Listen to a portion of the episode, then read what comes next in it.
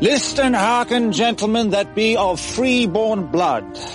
I shall tell you of a good yeoman. His name was Robin Hood. Good evening. I'm Pierce Brosnan.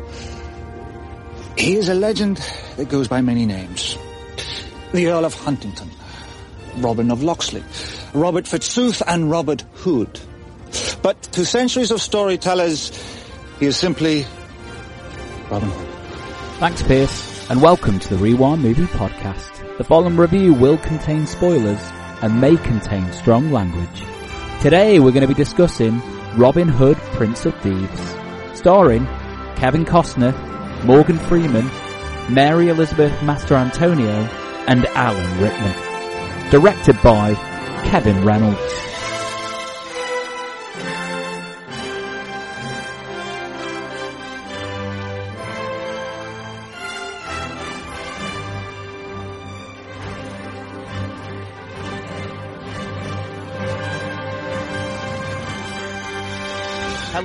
Hello and welcome to the Rewind Movie Podcast.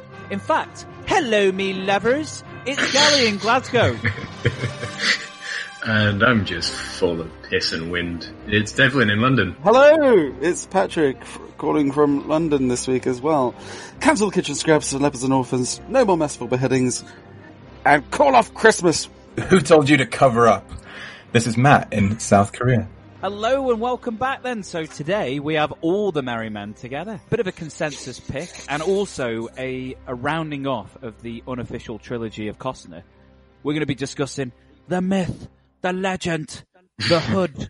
We're going to be discussing Robin Hood, Prince of Thieves, which I'm pretty sure all of us have got strong, vivid memories of watching, right? Right. Oh yeah. Yeah, very much so. So maybe we'll do this as a bit of a roundtable. But Matt, seeing as you're the furthest away, memories of Robin Hood, Prince of Thieves? Well, uh, I was aware of the character through um, probably my favorite Disney film, the Robin Hood uh, Disney movie, and through the TV show Maid Marian and Merry Men. I don't know if you watched that. That ran between 89 and 94, and it had Tony Robinson uh, from Blackadder in it. And that kind of got me into the character, but I inexplicably missed the uh, Robin Hood Prince of Thieves movie in cinemas, and I first saw it around uh, January '92, and I was aged about nine, I think, when the Warner home video came out, and I can't remember my first viewing because I, I rewatched it so many times that I can't even remember the first time. But it was a weird thing. Like around that time, everyone had the video. It was like uh, the Mamma Mia of 1992. Like every other household had that video. And it was one of the first movies to have a sell through home video release. So you could buy or rent it immediately instead of waiting what felt like ages to, to actually own the film. Um, so I didn't actually see it in cinemas, but my, my childhood friend Dave Smith, uh, would act it out because his brother saw it that summer and uh, this family was kind of famous for acting out the scenes from the movie. And uh, they did teenage mutant ninja turtles and they did uh, blaze of uh, uh, young guns 2 colon blaze of glory. And they did uh, action force the movie or gi joe for our american friends. That was another one. And even schindler's list they acted out. So that, that's how i kind of was introduced to this one. Someone yeah it, it, was kind of a, a bit mis misjudged the Schindler's List one. They were better at uh, the Teenage Mutant Ninja Turtles, but they they acted. Someone acted out the the scimitar throw from uh, and talked about the witch, and I was really kind of intrigued about uh, about the film. And I can't believe I didn't see it because I would have I would have really enjoyed it in cinemas. I think at age nine. Yeah, I remember. I mean, this was like a fucking phenomenon, wasn't it? Even before it came out, it was uh, it was advertised to to the hilt as far as I remember. I definitely went to the cinema to see it, and what would that be? Ninety one, so I would have been six, seven, I think. Um, I would have been seven, I think, because I remember it pretty vividly. I also remember immediately going to uh, Woolworths. I was visiting my family down in Surrey at the time, so I went to Woolworths, and we all bought the action figures.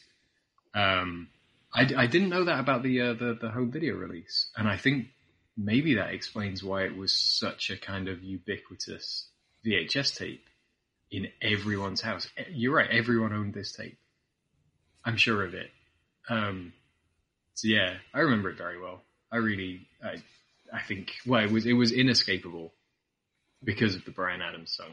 Um, I didn't realize Maid Marian and Her Merry Men preceded this. I always assumed that was a spoof. No, Men in Tights was the spoof. Yeah, but I mean, I, I just, I, I don't know, for, for whatever reason, I assumed that this kicked off Robin Hood fever. So that's kind of cool that Maid Marian came first. Well, I have very fond memories growing up with it because th- this is genuinely one of the films that uh, inspired me to work and to try and work in the industry.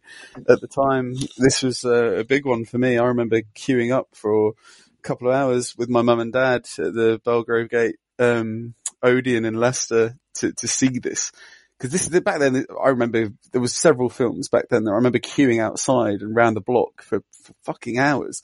Uh, this being one of them, Jurassic Park being another one and because I was desperate to see it, it just looked amazing. And I loved Robin Hood. Robin Hood was one of my heroes. Again, like Matt, uh, the Disney film, I was a huge fan of at the time. Maid Marian and His Merry Men, not, not so much actually. I, I didn't, I don't remember being that familiar with that program, but just the folklore of it. And I, I, as a child wanted to go to Sherwood Forest and have a bow and all of that stuff. Um, but I remember having a poster, uh, this is, it's been a really weird, like, research for this because I'm trying to find a poster that I had and it was of Robin Hood, Prince of Thieves. It was the, the iconic image of him stood with the flames behind him and with the, right. the flaming arrow, um, ready to, to, um, to loose. And, but it had, it had this writing at the bottom of the poster. And I remember having it in my bedroom. It was huge, but it had this writing at the bottom that was like, and I don't remember if it's Bryan Adam lyrics or if it was quotes from the film or what, but it had right the the bottom like eighth, the post whatever had these written words of uh, Robin Hood wisdom, uh, so to speak. Mm-hmm. And I remember like writing them down as inspirational quotes from my friends at school and giving it to them. and yeah, man, I was I was well into this, and I used to act out. Uh, not quite to Matt's fam- friends, um, friends yeah. ability. But I used to do it with Playmobil and Lego. So I had all the Robin Hood Lego and I used to act out all the scenes with the Lego and, um, didn't have cameras back then. So I didn't film any, which I would love to have seen me film it, but this, this was my thing at the time that I was hugely obsessed with. So I went to the cinema three times and Bryan Adams, Everything I Do was the first single I ever bought. So this is like, not to get all mawkish and sentimental, but, uh, this is probably the first film that I, I had a shared experience with my mum. Like she loved this film, and I remember she took me to the cinema to see it, which we will we'll ask questions about whether or not that was actually quite responsible of her to do. But again, the VHS tape, yep, ubiquitous. We owned it too. Um, watched that endlessly. It fe- it felt like a weekend film that we would watch pretty much every other Saturday. Like, oh, I'll just put Robin Hood, Prince of Thieves on Saturday afternoon, and yeah, the Bryan Adams song uh, the Disney film I wasn't like totally in love with, but my um, my I've got a bit of a fascination with history, and even though uh, the history of this one is a little bit on shaky grounds, the folklore of Robin Hood and the mythology that surrounds the story, um, I've always been fascinated with, and it's very archetypal. So um, yeah, and I, what I will say about this film, rewatching it this week, is this is undoubtedly the most Hollywood blockbuster film that we've done to date on the show. I think, um, you know, the broadness of the characters, the themes, the story. Uh, but and Gali, I I wonder if because of where you and I grew up, you know, Stoke and Leicester, I wonder if we were a bit more uh, attuned to the history of Robin Hood being in the Midlands? Uh, yeah, possibly. I've, I used to go to Warwick Castle all the time for, for their version of medieval times, and uh, and so that was my sort of gateway into um, you know this this English medieval 12th century stuff. But um, but no, I, I'd never actually been to Nottingham and experienced the the full you know, madness of people going, "Oh yeah, I knew Robin Hood back in the day." Yeah. so, um, have, you? have you been on the tour? I assume there's a tour. I have, yes, yeah. I've been to the, the you know the um the big old oak tree in the Pierce Brosnan documentary. Uh, I've been to that and the tour and the tour around that as well. well, um, because because me and um was me and Matt probably have like a slightly different, but uh, but also a little bit of a connection to it because of course uh, all of the waterfall shit was filmed uh, near where we're from. North Yorkshire. Yeah. Yeah, my friend Rob Langridge, uh, his father moved to Aysgarth, Aysgarth Falls. That's where it was shot. So, uh, and also shout out to my dad's folk band, the Dales Folk. Uh, I shot a music video for them very cheaply. uh, at Aysgarth Falls once. Uh, So yeah, it has a it has a close tie to uh, to us. It's very very near the. I, I think that tree is actually uh, part of Hadrian's Wall, which Yes. was part of school trips at the time. So uh, I think a lot of us have actually seen that in person too.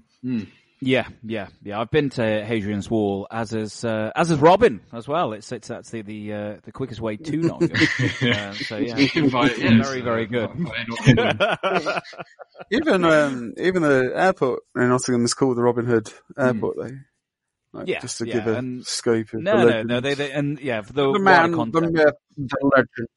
the legend yeah so so let's let's hear the legend as told by our american cousins matt you got a plot summary for robin hood prince of thieves I do. Here we go. Jerusalem, 1194 AD. Christian Crusaders Robin of Locksley, played by Kevin Costner, and King Richard's cousin Peter Dubois flee a torturous Holy Land prison, saving doomed Moor Azeem Adin Bashir al-Bakir, you may call him Azeem, who becomes Locksley's sworn bodyguard. Peter, mortally wounded during the escape, pleads with Robin to protect his sister Lady Marian. Back in the strange place of England, under an evil moon at Locksley Castle, a gang of shrouded men on horseback in masks, led by the tyrannical sheriff of Nottingham, lure out Robin's father, Lord Locksley, and kill him. Four months later, the strange Christian, Robin, returns home with Azeem, only to discover the skeletal remains of his father and their once loyal servant, Duncan, relieved of both eyes, cut out by the sheriff's horrible cousin, Guy of Gisborne. Turns out the sheriff has plundered the Shire in their absence and declared Locksley's lands forfeit on account of his alleged devil loving. Robin refuses to believe the rumours and swears by his own blood to avenge his murder. With the blinded Duncan in tow, Robin and Azeem enter the supposedly haunted Sherwood Forest to evade Nottingham's men. Following a wooden staff-toting, river-cross-taxing waterfall tussle with best man of the woods, John Little, or should we call him Little John, leader of a rabble of simple woodsmen, Locksley finds solace amid the merry men and declares himself no longer a nobleman, but an outlaw like them. Robin, with his balls of solid rock, stirs up a bloody hornet's nest by stealing the sheriff's horse and uncovers he is building an army with intent to overthrow the king. The iron-fisted Nottingham, reckoning Hood's nicked three to four million in the last five months, raises the bounty to 500 gold pieces and strives to turn the populace against the brigand, hoping to hang Locksley from the walls by his own entrails. But rather than dividing the rebels, he unites them. Cue a bit of robbing the rich to feed the poor. After one failure too many, the sheriff kills Gisborne, but at least he doesn't use a spoon. We meet the intolerant racist and reactionary alcoholic Friar Tuck, and Azeem proves himself to truly be a great one, playing midwife and horse birthing Fanny's lovely little babby.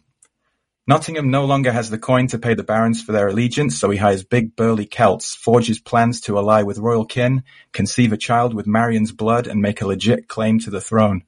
Marion is kidnapped after her distress letter meant for the king is intercepted by Nottingham, who wickedly threatens to murder several innocent children if she refuses to wed. Duncan travels to Robin on horseback to warn him, but dies after inadvertently leading the baddies to their secret hideout, triggering a fire arrow laden to the trees attack. Robin appears to cop it in the tribal charge, but lives to tell the tale. Several of the woodsmen are taken prisoner, including Wolfe and Will Scarlet.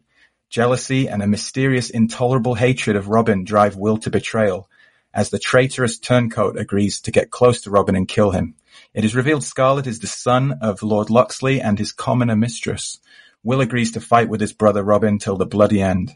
Meanwhile, the sheriff's wicked witch Mortiana declares she is Nottingham's true birth mother, and once upon a time switched castle babes so he may rise in place of the slain royal newborn. Robin and the woodsman raid Nottingham's castle to halt the hanging of the captives. The sheriff attempts to rape and impregnate Marion at his satanic altar before a swashbuckling Locksley swings in to save the day. Azeem fulfills his oath by lobbing a scimitar sword and impaling Mortiana to save Robin's skin. Robin Hood and the maid Marian tie the knot with the blessing of Richard the Lionheart, who heroically returns to give the bride away and reclaim his rightful throne. When, when does the audiobook come out, Matt? I was trying. It was too. It's too long, but that you know. There you go. No, no. That well, I was I was gonna say like that is a, as good a summation as you could ask for. And my first A lot happens. You know, it's too much happens. of my first observation of the film is like fucking loads happens. Like it's long, but geez, if they stuff it full of just things. Oh, Well, did you watch the extended version or the the theatrical release? So I watched the theatrical release. Apparently, I was just discussing this with Gali. So I did not get Yeah. the sequence where uh, Mortiana uh, confesses that you know that that she was the mother of uh, yeah. of, of Nottingham. Although I kind of, Of I guess, George. I guess I was just assumed that. I, I think what we'll do, Devlin, is what we kind of did with Waterworld and the Ulysses cut is we'll just maybe highlight if we get upon those scenes or we'll just sort of make note of, right, here's a, a little bit of an extension. But in, in summary, the extended version is basically just a load of Nottingham scenes and a little bit of backstory regarding Mortiana. And there's the and the barons. Uh, there's a lot Yeah. with that with the barons. Yeah, Yeah. Um, but, so that's that's just the lads who were lined up behind them at the wedding, right? Yeah, that's correct. You Yeah. just see a bit more of them. You see a little bit more of them because what you when you see Nottingham initially in the in the, the robes and the almost Ku Klux Klan Mm. kind of look that they have, they, that never really returns in the theatrical version. Whereas in the extended version, there's, there's a scene where uh, Nottingham enters and they're all sort of praying, and there's a little bit more occultism, but it's not it's not Mm. terribly fleshed out. That's about as far as the extended version goes. Okay. Let- I want to talk about something that um, that we don't see very often anymore in uh, in sort of modern Hollywood blockbuster fare. The opening and Michael Kamen's overture is probably the first time I'd ever really recognized a, a piece of music and attached it to a film.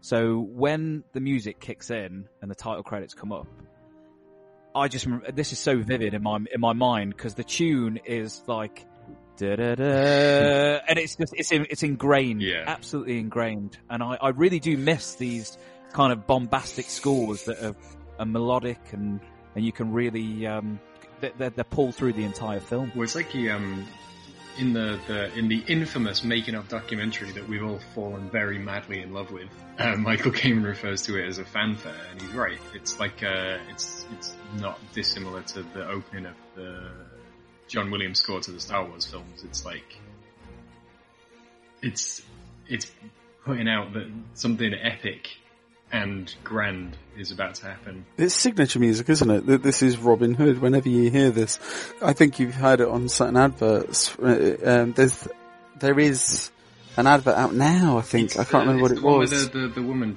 a helicopter Yeah. house thing, and you're like, "That's Robin Hood." Because I remember not even seeing the advert on TV, and I'm like, "Why, why is the Robin Hood music on?" And they get pissed off it's been used for anything other than the fucking film. But there you go.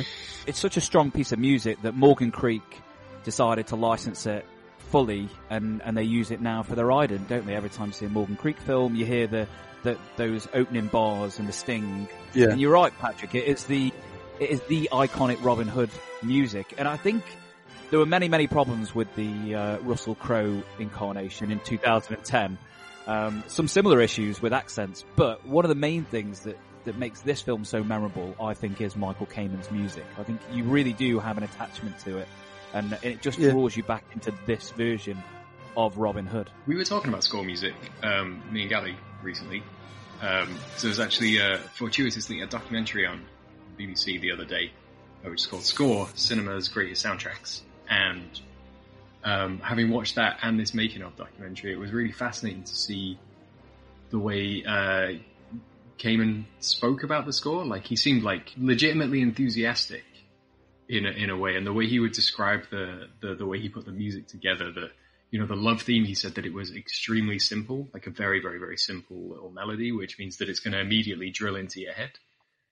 Um, Yeah. And then other parts, he was talking about how um, uh, he loves his orchestras to play uh, uh, full pace, like on, like as if they're they're on a runaway horse. He says they love to just gallop away. I, I liked how he said uh, he likes when the pages turn all black, and the, the orchestra love that part because they're all they're all get involved, and Yeah, it all sounds amazing. I liked how he said that he he was like almost in love with Maid Marian as well. That's the closest he'll get to kissing her, which was a really romantic idea behind how he conducts himself in the Yeah. music. You getting involved in the characters. it was it was really interesting to see that level of um, like physicality and somebody like throwing themselves into it versus uh, so watching this documentary about how scores are put together. It, it it went through into kind of the modern era and the very kind of Hans Zimmer influenced uh, stuff that's coming out now, like the Yeah. the way his kind of his fingerprints have now changed the way score music is made, and uh, it's it's largely now based around uh, uh, Pro Tools and being very very precise and being able to pull individual notes out and being able to push certain elements here and there. And um, it used to be that there was a, a, guy I can't remember which which composer it was who was saying that even in the nineties he would be at um, Abbey Road Studios and they would say. How long did you get an orchestra to, to rehearse to come up with the score? And he said, you don't get really rehearsal. You, you get a, you get a day, you get one day to record the score for an entire feature film. Gosh. You literally have the orchestra, and and they don't rehearse it. They're they're sight reading. They literally have the score and they can just play it because that's their job. And uh, I just thought, It's their job, but they're also just, it's, it's really impressive, isn't Yeah. it, Like, I know you like music a lot, but an orchestra is a wonderful thing. oh, totally. And it was it was quite interesting to see that. Just it, it was a weird kind of uh, fortuitous timing to watch that documentary and then see Michael Kamen talk about the score and then go and watch this film, which is you know just like like you say, gals. It's it's the thing that infuses the whole film with such energy. One comparison I make, you know how I said Hans Zimmer and, and he's kind of almost changed the landscape of scores, for, especially with the Dark Knight trilogy. And I like the Dark Knight trilogy score a lot. But the Batman score, what, what's the Batman score to you? It, it's Danny Yeah, it's Elfman's, Elfman. right? From Batman. Or Because that has more of a Batman the Animated signature and Series. it's, it's more melodical and it's, it, it's more recognizable. And I don't remember the Robin Hood score from Ridley Scott's film. No, no, you won't. It's it's uh, it's more of a generic action score. That term gets thrown around for sort of the Marvel films as well when they just talk about generic action scores. They're still fantastic. They're still produced, and there's incredible talent behind them. But it's the use of melody and simple hooks. And I think this film kind of kicked off another thing that happened in the 90s. And Michael Kamen, um, not to say that he was solely responsible for it, but this film, you know, you, if you think about the synergy between pop music and a film score, well, you have this, you have another Kevin Costner film, Bodyguard, and then later on in the 90s, James Cameron and uh, James Horner do it with Titanic to huge success. And, pe- and it's like it's like another it's another area that the film can tap into to basically advertise the film, and and you really do get sold on the on the, the love story. And it's it, I- I'll tell you now that it, I am unabashedly manipulated by the music in this film and the music in those films that I've just mentioned. Yeah. Big time. There's a, um, I, I love the Kamen score. I think it's one of my top five ever. I kind of worked out. I think Superman's up there and Jurassic Park and Indy are, are all kind of on a similar level as far as the, the quality of it. It just lifts the entire piece.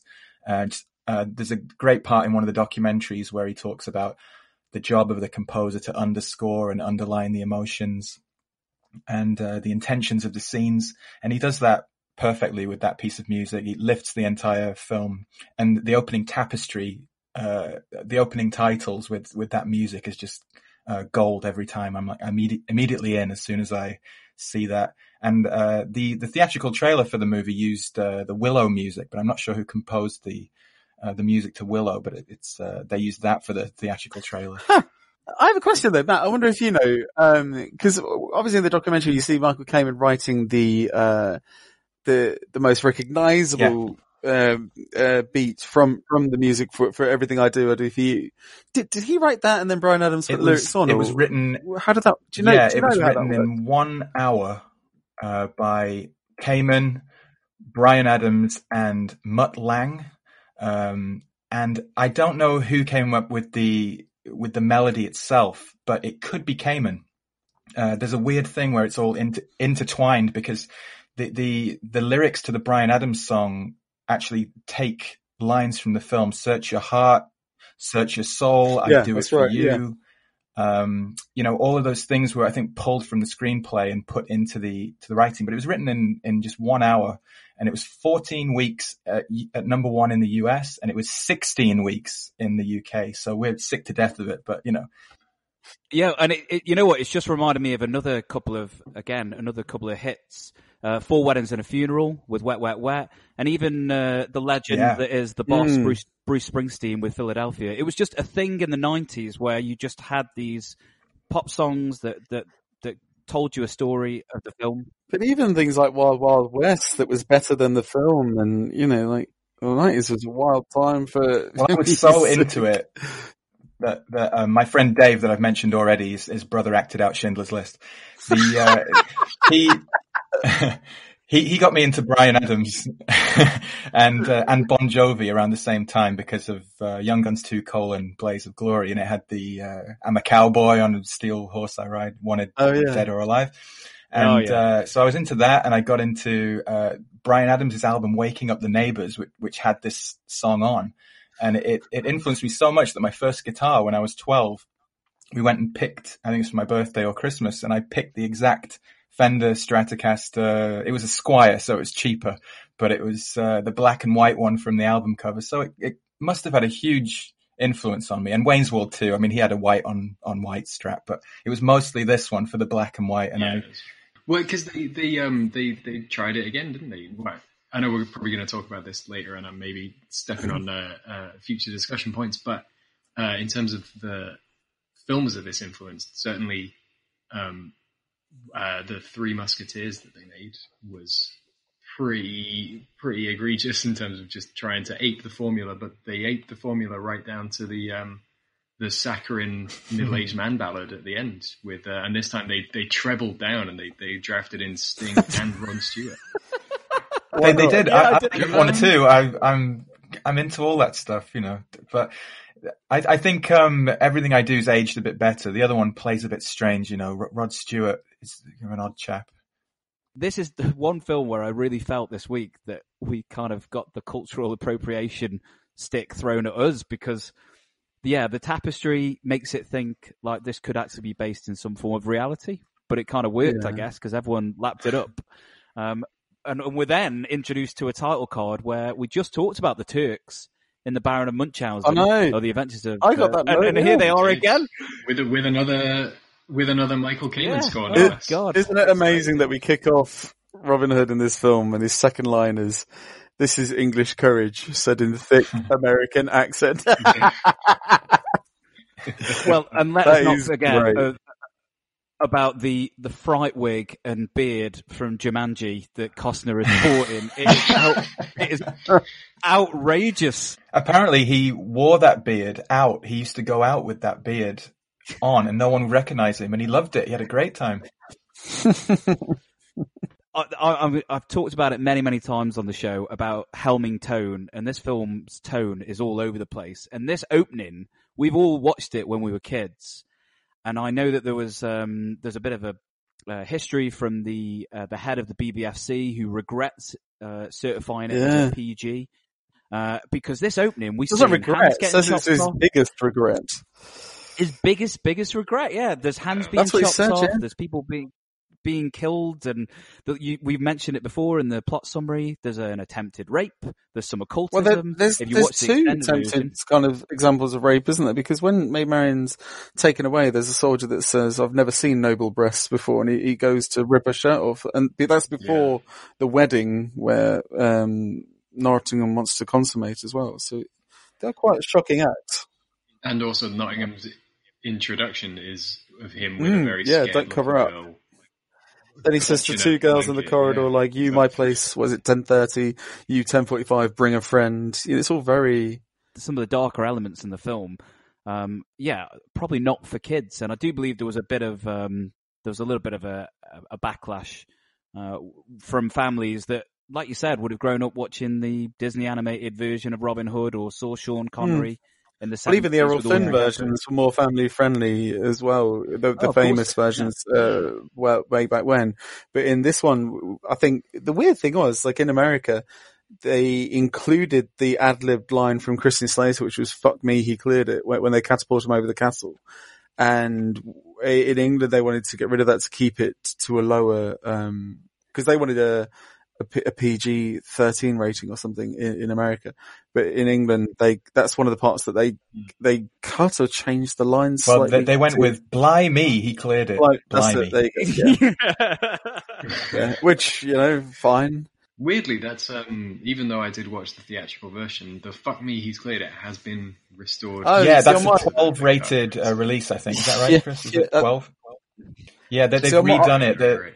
Not everything that was in the theatrical uh, ended up on home video until the 12 was released. So if you had the original PG VHS, it didn't have everything in. But if you've got the 12 on DVD or the subsequent extended edition, uh, which is a 12 as well, I think, uh, it's got everything back in there. But what we do see in this opening this opening scene is an updating of Robin Hood, right? So gone are the tights, gone as the you know the the guy just wandering around um, it, with his little merry man. We're starting in Jerusalem in this torture scene, and we're introduced to Morgan Freeman. It's the first time I'd ever seen him on screen, and I've I I love him in this film because I think he really does bring a, a kind of a regal stature and uh, and I think he's he's also quite buff. I, I didn't realize how in shape he was in this opening scene. Well, I, I, saw Shawshank again the other day, and it was really notable how different he is. Um, the the British TV series Robin of Sherwood was actually the first show to introduce the Saracen member to the the band of merry men. It wasn't in the legend itself, but they adopted it uh, when they made this film, and they they changed the name from Nasir to uh, Aslan originally, who's the the lion from Narnia, and then uh, presumably because of mm. it being identical, they just changed it to Azeem, which means the Great One. A, a lot of this must have been influenced by Batman, right? You know, you've taken an, an iconic character that everyone knows is a bit goofy and fun and and kind of fam- more family friendly, and you update it by going dark, going grimy, or version of dark. I mean, now it looks pitiful. People laugh at this as as, as utter folly, but back then this is a real updating of Robin Hood, right? But also at the time, yeah. you've got to think there's there's Gulf War at, at, the time, and to add a positive Muslim character into an American audience, I think it's a really really good decision at the time for the film as well. I was really surprised when when he pulls out the the prayer mat and he's and he's looking for. I guess it's just it's it's a weird charge, like you know, post whatever happened that um, that you you don't see that now without it being like some charged political act. It is a real positive representation of a of a Muslim character. it's also an opportunity the writers to kind of diversify the cast because I think it would have all yep. it would have just all been white people. So it's quite good to introduce uh, a, a little bit more diversity. And and the thing that I like the most about Azeem is he's genuinely a character. He's not just a stereotype. I mean, they do they obviously it's a broad character, but we we learn about his backstory, his love for his wife. We get a little bit about his religion, and we also um, we see him being challenged by racism and converting characters within the film, like the friar, yeah. which then in turn, as an audience member, you kind of go, "Oh yeah, there are other versions of of Muslims. It isn't just." Like you say, the Gulf War version of they're all the enemy, and and it seems quite prescient in '91 as and as it is now in 2020. Well, we cringed a little bit, didn't we, about the, the term "the painted man"? We we were kind of cringing a bit, but there's I don't think there's any malice intended. It feels contextual, doesn't it? It, it does feel. It does. No, that's okay. Yeah, he's he's kind of a, he's worldly and wise, and he's got that cool bucket of water system and his his gunpowder concoctions. He's actually the smartest one there, you know, in in the in Sherwood Forest. He's teaching them everything. Yeah. And his relationship with, uh, like their on-screen chemistry between Freeman and Costner, I think is a great thing. Yeah, they are good together. Like you, you, you sort of suggested it was like a buddy movie before, and that a buddy cop movie almost, and it was it was interesting in that way. How many? Twenty.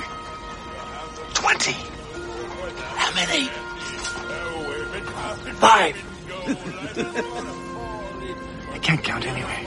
Come on. Why scare them? And they call me barbarian. And I did have a bit of a theory because we're going to get into Costner because he does seem to be the big problem for a lot of people in this film.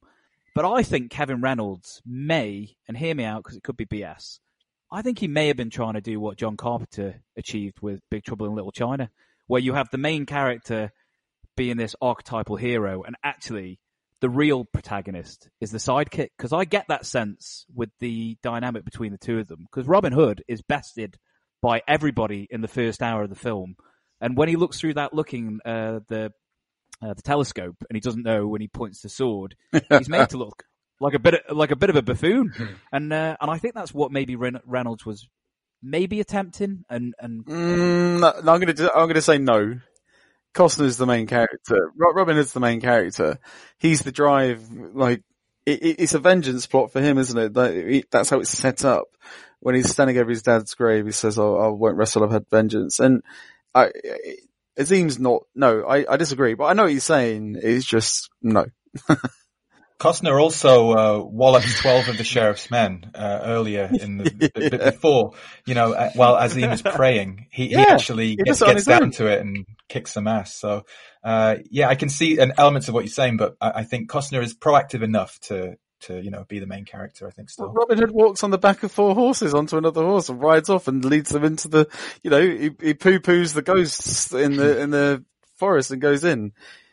So he, he's not, you know, he he has drive and direction. No, I'm not denying that he's not uh, our hero. Mazim really is like a, a, an overseer, a protector for him, and he gets him through the film. He saves him right at the end. I mean, otherwise Robin would have been killed by by Mortianna. I get that was what I was driving at. I don't think it was as explicit as Big Trouble in Little China, but I think Reynolds was maybe trying to do something different with the legend. Well, that he's that he's not supposed to be super competent hero right off the bat. I think maybe that the the the characterization of Robin is a bit inconsistent throughout, which I think is maybe something that in retrospect people have had bigger problems with, which is you're introduced to a guy who's willing to sacrifice his own hand to save somebody, and like you said, He's not willing to. He, he knows he's going to get out of it, though, doesn't he? I think that's why he wants to take the lead. Yeah, you know, he puts his hand on the on the on the on the block. But, um, but then you know when he arrives in England and he's dancing around on the wall and stuff, he's he's acting you know very kind of youthful and and, and silly and um, I guess I don't know. It's a weird one. I think um I think people see it as being as being a very inconsistent performance. I don't know what you guys think across the whole film as to whether he has an arc or whether um like you were saying, Gali, the the sort of the slightly bumbling failures that he manages to just about get out of, like being defeated twice by Little John and only winning by knocking him in the balls with a bit of wood. the- the- there's some some lines that suggest that he's he has an arc. Uh, you know, that he has a quiet moment with Marion where he says nobility is defined by one's actions; it's not a birthright. And I don't think he left for the Crusades with that attitude. And I just enjoy the the Costner cheekiness. Really, he's, he's running along the wall talking about Yasmina and another man's wife and all of that stuff. And then Yeah. he has these little flourishes, like uh, uh, "Did you give yourself this name?" is a really cool little moment between them. That plays into to Gali's theory about the buddy cop stuff. It's really uh, the dynamic is really nice. Uh, but he's often accused of being too lazy with his performances. But I, I kind of like Costner's style. He just he doesn't overdo it. But he's uh, he is very, He's very relaxed. charming, though, isn't he? He's charming, Robin Hood. Um, he, I think he does get that across as well. There's a specific point when he steals the ring from the lady in the carriage, um, Yeah, uh, uh, and gives her a wink and a, a smacks the carriage as he wa- walks off.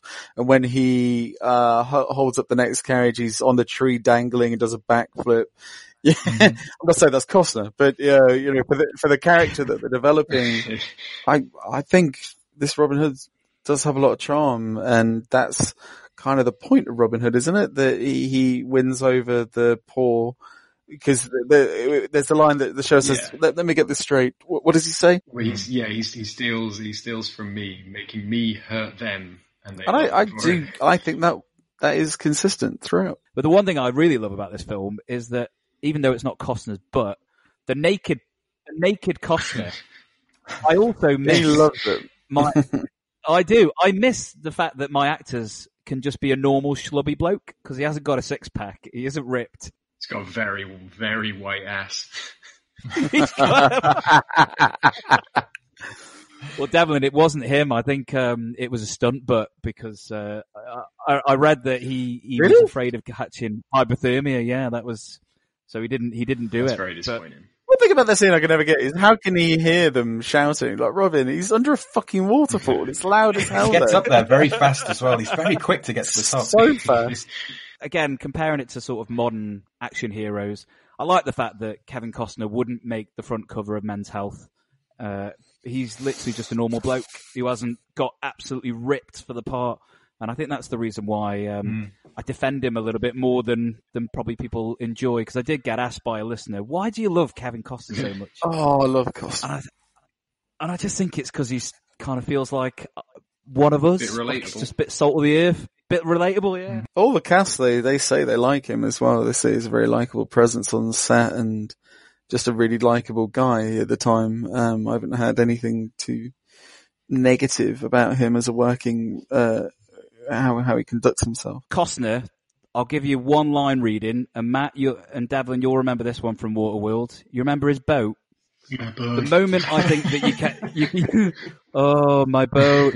Well, the the line reading that that kind of thuds in this one is when Christian Slater reveals that he's his brother, Mm. and Costner just kind of falls into a trance and opens his mouth and blanks and just goes, "I have a brother." Yeah. and, and that is it. And that was the moment. That was the moment where you felt like, no, Kevin, you really need to kind of dial that up slightly so we can really feel it. There's an example of, of how Costner behaves on set there because he uh, was pushing along with Reynolds for um, Christian Slater to do more emotionally. Christian Slater just wanted to be a cool character. He's 21 years old. He's in a Hollywood movie, uh, and he's he's being forced to to cry and tear up and, and have a scene like that, and he didn't want to do it. And that Costner and Reynolds pushed him to to really go over the top emotionally, and I think in in turn Costner doesn't do too much in return. He just kind of embraces him. Our father. We are brothers, Robin of Locksley. I am the son of the woman who replaced your dead mother for a time. It was your anger that drove them apart. It's not a lie. You ruined my life.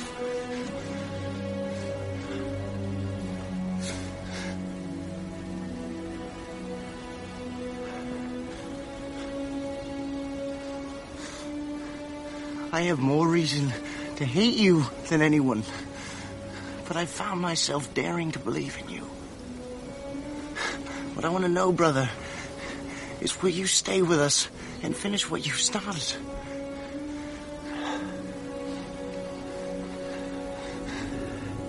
I have a brother. I have a brother. Will make my stand with you. Side by side. To the end. Oh, poor lad, and Slater is dreadful in this. Unfortunately, I mean he's he's a heartthrob. He's there for the teenage demographic, but um, yeah, he's uh, yeah he's not great in this. Unfortunately, Proper 90s hair though. Great haircut. Mm-hmm. I got one one little line reading, which was my favorite slash least favorite line reading, which is actually pretty much the capper on the entire film, which is when they're rushing right to the end here. But everyone knows how this ends. No spoilers. Um, that after uh, Mike McShane says uh, that me know kiss the bride, and, and, he says uh, he says I know that.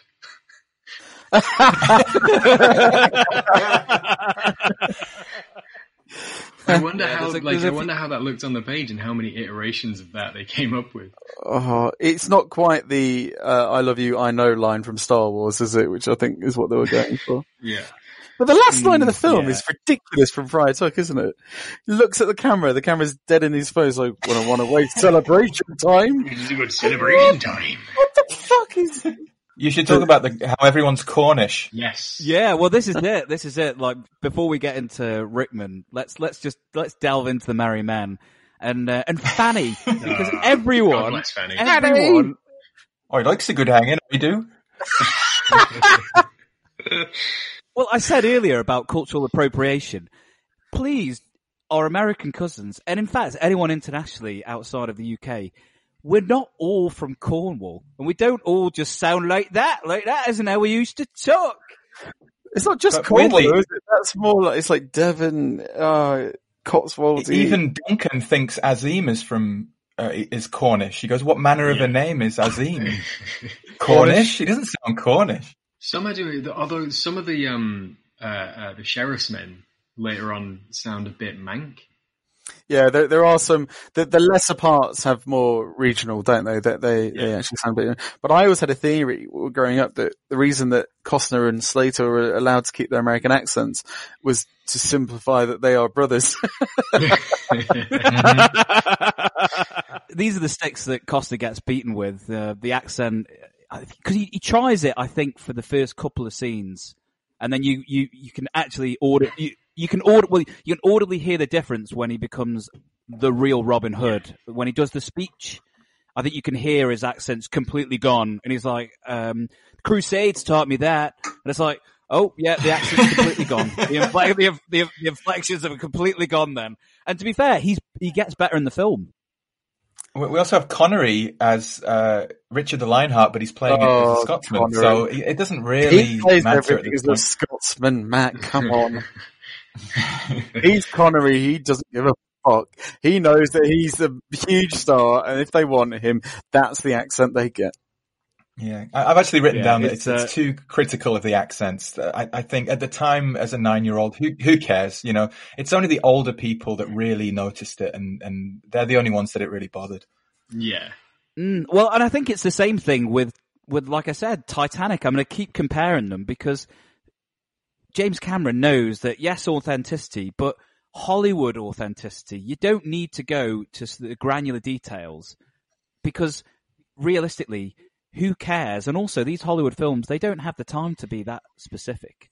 If you're going to be, it has to be somewhat broad and I don't mind that Costner's accent. I mean, the hair is the, probably the one thing that doesn't date because it not only is it a dreadful mullet, but it also changes length, changes volume. I mean, there's at one Yeah. point when it's massive buff- bouffant, and then there's another bit where it, it looks like it's, you know, he's losing his hair. Mm-hmm. So it it has no consistency.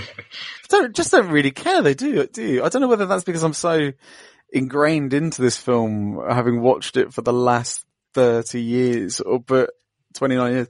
But I, these things just don't bother me anymore at all with this film at all.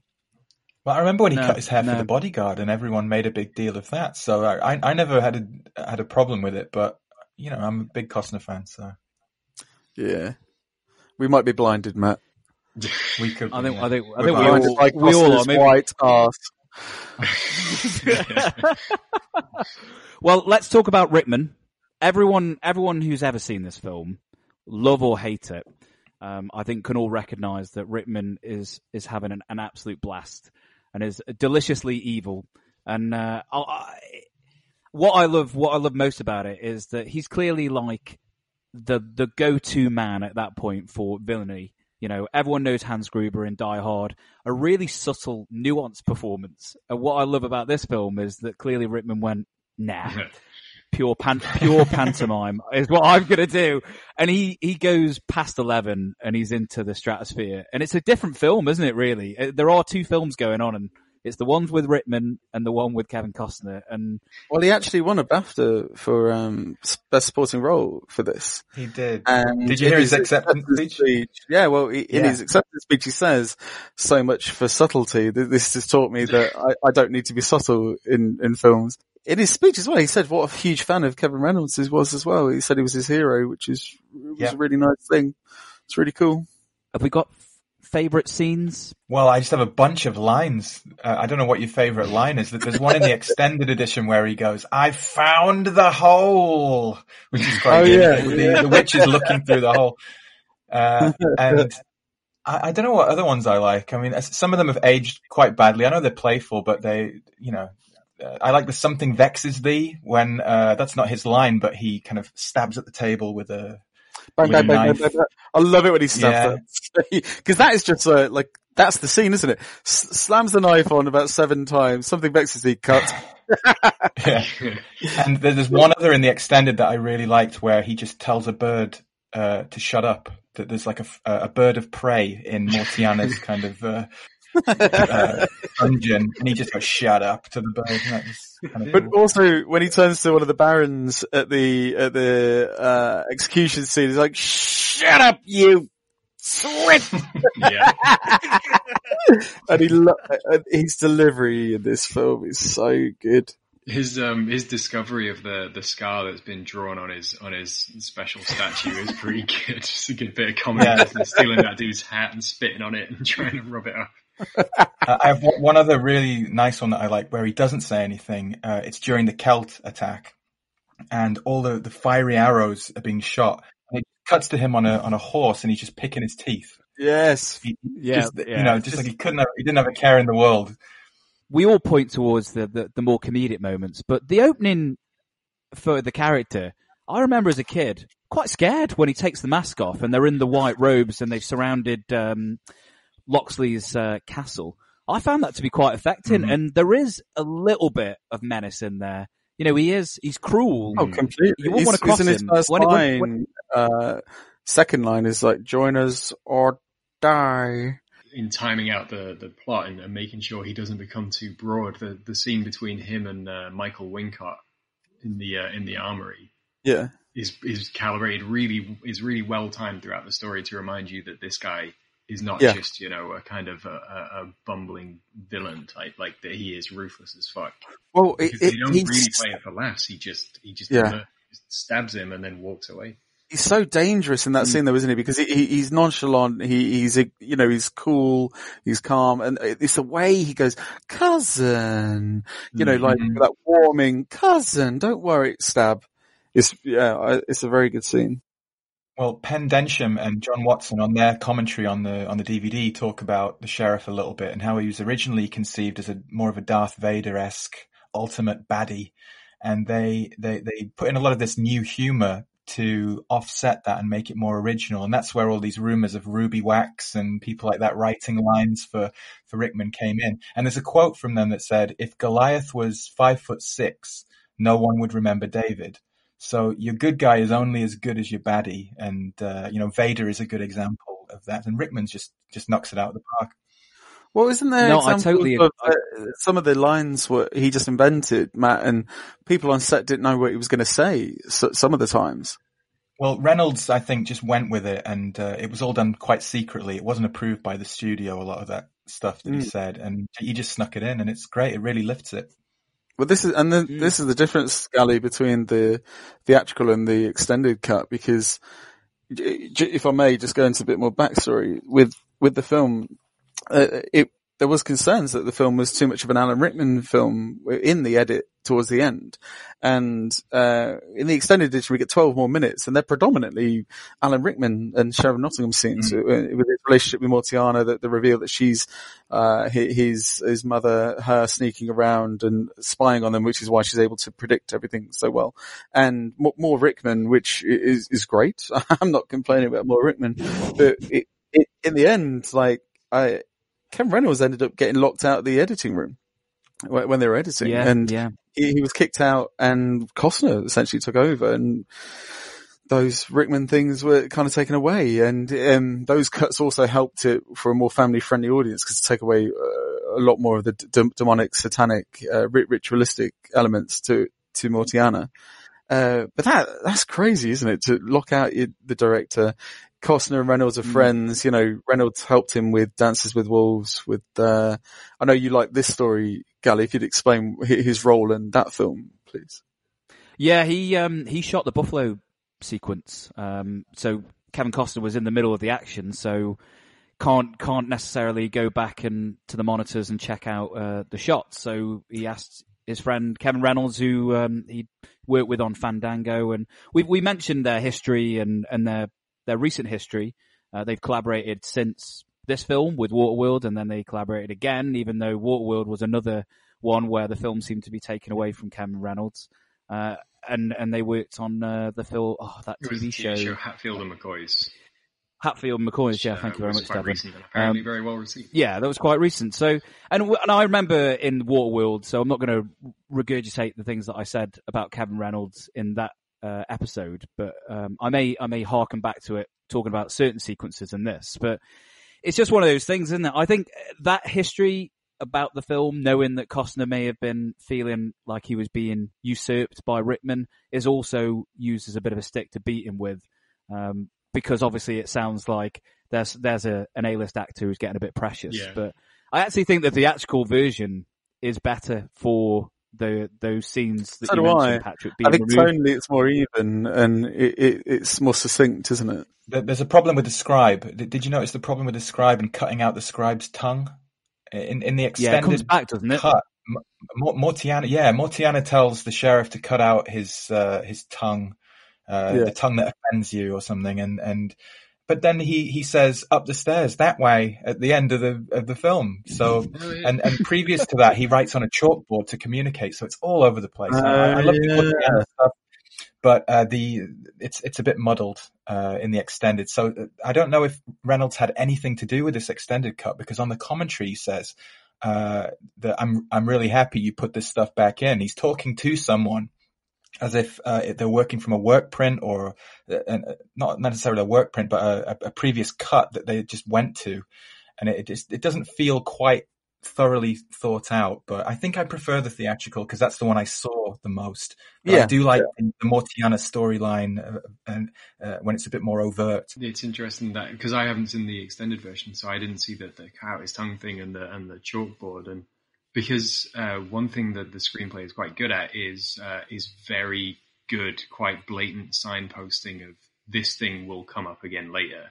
Marion's dagger being given to Robin mm-hmm. in the in the big mm-hmm. treehouse full of treasure, and that being the thing which which kills uh, the sheriff at the end. That kind of stuff. It's all like it's all planted and paid off quite well. Yeah, that's great. The medallion and the dagger, and also um, if you think it goes, uh, the dagger was the sheriff's who gave it to Marion, who gave mm-hmm. it to Robin, who stabs the sheriff in the heart with it, and it's mm. kind of like a poetic justice moment. And there's also some stuff with his father's sword and a, a redemption yeah. there with, during the battle with the sheriff. I, I also think it, it, it speaks to how clean the story is. So we were kids when we first saw this, and we obviously hold dear to those memories.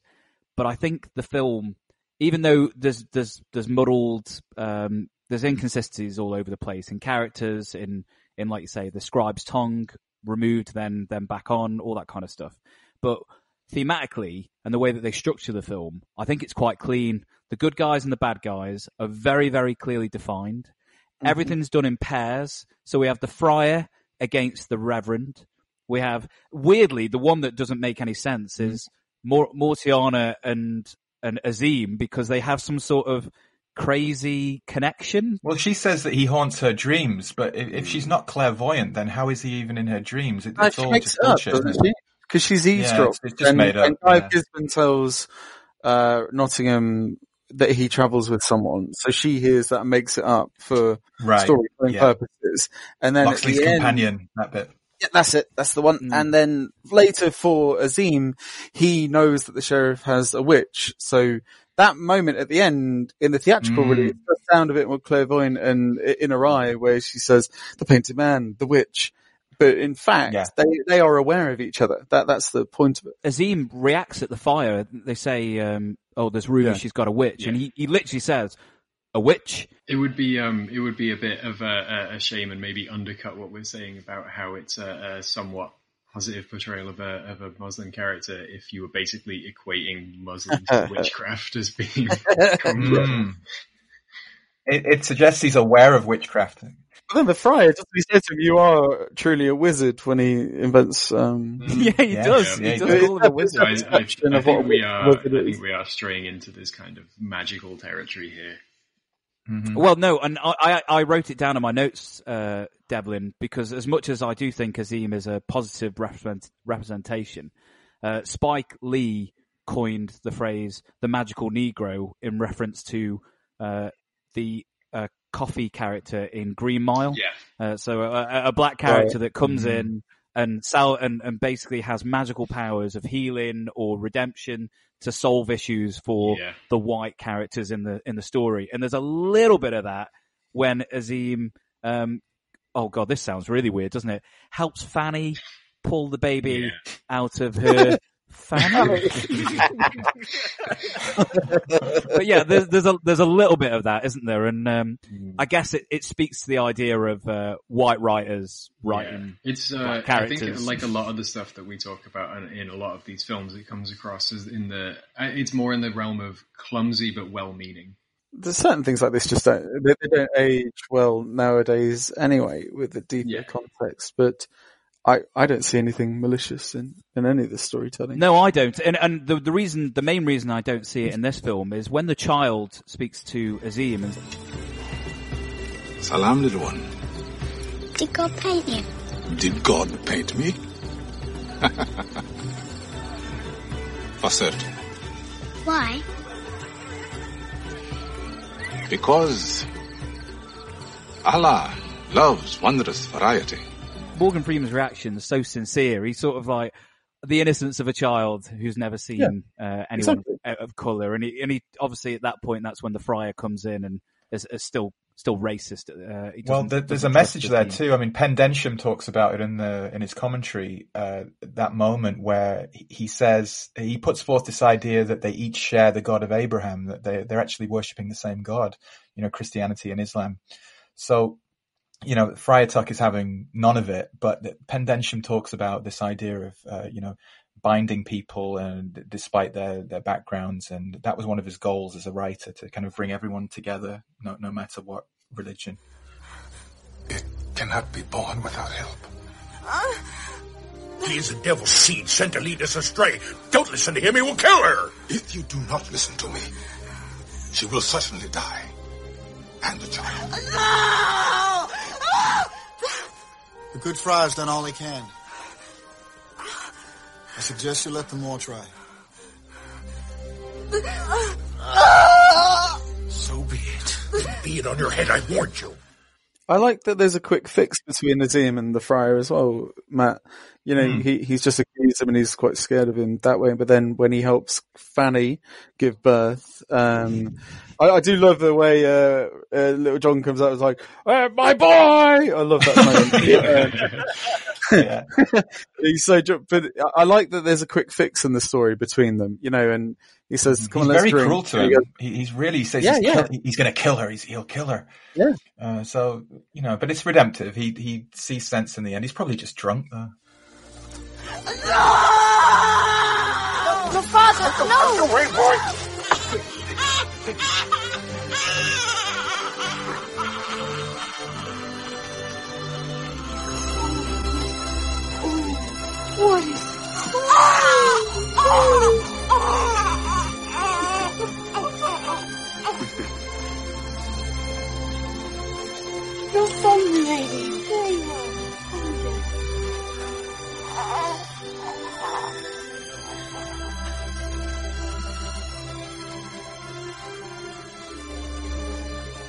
truly are a great one. My son! Look at that lovely little laddie. Isn't he wonderful? I'm not Johnny Beautiful.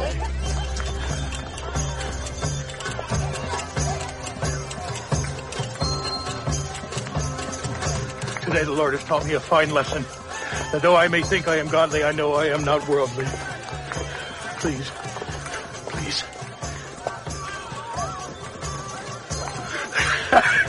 Come, my barbarian friend. So you and I open a barrel together and do our best to save each other's souls. Alas, I am not permitted. Uh, fine then. You talk, I'll drink. He's on the he's on the Lord's brew throughout the whole film, so yeah, he's probably just a little bit wasted. Uh, but just one one final quick point on the simplicity of the the structure of the film. I like the fact that they just completely remove the politics out of it. Um, again, to harken back to the 2010 Ridley Scott film, that is all politics, and Oh, I don't yeah, want to see yeah. that. I'm a Robin Hood. I don't like. I don't really care. Like this film, clear heroes and villains. It's basically Star Wars, but in the hood, and and you're just like, yeah, I get it. I completely understand. And the fact that they get rid of Prince um, Richard, uh, Prince John, sorry. Uh, again, I think it's a masterstroke because you just say, right, here's the sheriff. He's the big bad. Don't worry about all the political nonsense that's going on in the background with these barons. He's oppressing the people. We don't even really see the oppression that much. We just see a, a little town get burnt down. We don't need to. we just see a little town get burnt down. Look what they did to my boy! You know, we, we do see more. I think it's interesting, Matt, that um, that you've you've read like some of the thoughts of uh, of Penn the writer, because um, watching it back uh, uh, recently, the only things that, that sort of crept in is um, the way they discuss the the Crusades, and don't they say that, um, that it's like it's vanity to try and force one's religion on another man? Yeah, There's a Yeah, line something that, that's like one that. of the quotes. Yeah, and and this idea that Azeem and Robin have both lost their homes to a foolish endeavor, something like that, and uh, that the, the, those two characters are tied through this this thing that's actually brought them together that should be tearing them apart, but it Hmm. is actually uniting them for the purposes of this film, at least. So yeah, so it's, it's quite a nice kind of, um, you know, just a, a, a pacifistic message, but one that doesn't take its time to, to make itself particularly massively obvious. It plays out through through character motivations more than anything else. he has great intentions. I, I, I think it's it's all. Uh, he saw this as his opportunity to say something positive, and I think he he took it. And the commentary is really good. If you do get the extended cut, there's a commentary with Penn Densham, John Watson, who are producers and writers, and uh, Christian Slater and uh, Morgan Freeman, who are completely useless. Uh, Morgan Freeman remembers nothing, and uh, uh, Christian Slater only speaks when he's on screen, and he says "uh oh" a lot. Uh, and aside from that, doesn't really offer any any uh, intelligent thought. Well, that's a shame because I, I every time I listen to a commentary now, if it's not done in the style of Arnold Schwarzenegger, where he describes what is going on on screen, then I just I choose not to watch it. And you see now, Oh, I'm, you'll like it, I'm, man. Yeah. I'm working for Yeah. the witness protection program, but I have a really fucking massive gun, so I can shoot everybody. you, you can see here I'm meeting with Sarah Connor and we're talking about how if she comes with me, she will live. Yeah, it's great. His, his commentaries are, are, are epic. Um, final, final sort of main principal character, Maid Marian, Mary Elizabeth Mastrantonio, got that one down from Scarface. Um, she was drafted in, wasn't she? Like four days before filming, it was supposed to be Robin Wright, but she fell, uh, Yeah. she fell pregnant.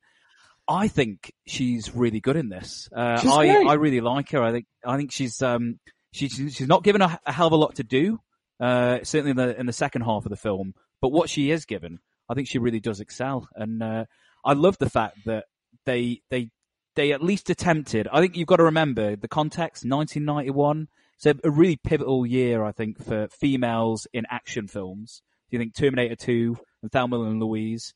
And this made Marian is a ninja. Yeah. And I do quite like that. Like, it's just her opening. Is she, she, uh, she, uh, it's, I don't understand why she's Kicks him in the up, bollocks. Uh, Robin, Robin Hood, because she must know who he is. But, but yeah, the fact that she's there fighting an, an independent, strong female character, it's quite refreshing even 30 years ago.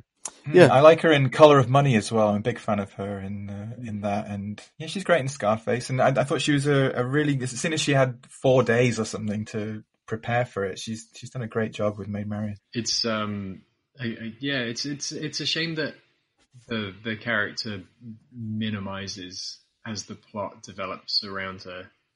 Mm-hmm. Mm. Um, and the, the the work she puts in doesn't get any worse at all. It's just that, yeah, she is introduced as a ninja. We Yeah. did know that she's reduced to the, the damsel in distress in the castle at the end, though. That's that's more of a, a storytelling problem than anything she's doing. But she plays it. She plays it really well. But also, but she does get involved in like, you know, she throws, throws the candle into uh, Nottingham's chest. She doesn't Yeah. go down without a fight. And Mm-hmm. we, Yeah. we have spoken about uh, on screen chemistry before, Gali, Dev, and Uh, you know, they ha- I think Costner and her have this in, in this film, and I do believe in their relationship and an attraction. Well, well, kind of longing with each other, and there's that beautifully shot scene scene where the silhouette by the boat when Duncan's going to take her back, and the music. Well, of course, the music like really adds to the scene, but I do buy their relationship. And two. Yes, two. You're King Richard's cousin. Can get word to him of Nottingham's plan. He would believe you. If the sheriff found out, I could lose all that I have. It's true. But will you do it for your king? No. I'll do it for you.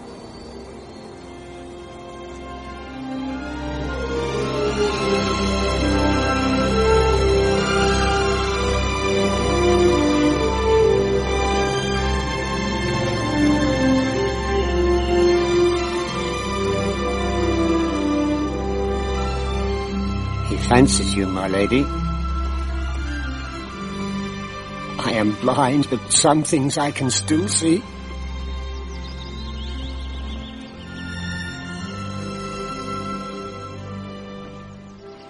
I don't know, Matt. I, I damsel in distress, yes, but I like her defiance, you know, wearing Robin's necklace to the wedding as a symbol and uh, all of that. She still has good character throughout the. Well, the- it's, it's true. During that attempted rape, she's she's very strong, and uh, Yeah. although there's, there's some odd comedic moments thrown in, but she she holds her own, you know, uh, and you really do feel for her.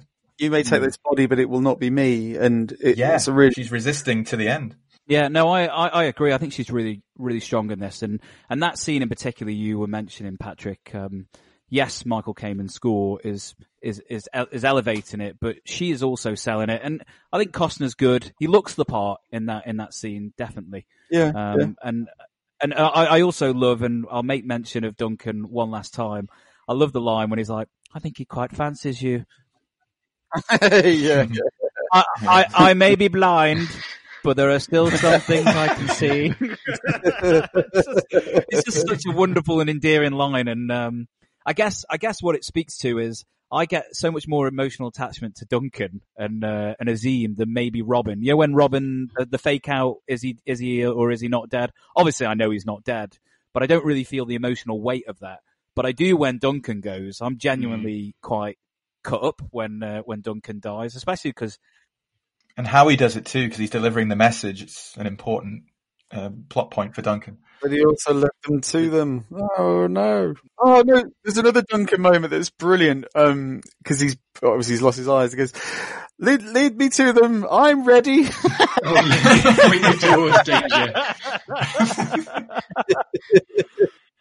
that's when that's when Ninja Marion's kicking Robin's ass. Well, when we were talking about uh, Mary Elizabeth Mastrantonio, the um the the one thing that that she does do uh, again, like we said, that she was doing uh, good work with what she had during the fight scene, but the moment when uh, when uh, uh, Rickman finally dies, and she instead of you know being all celebratory, she looks over at Robin, and you just the the weird like whimper that she gives.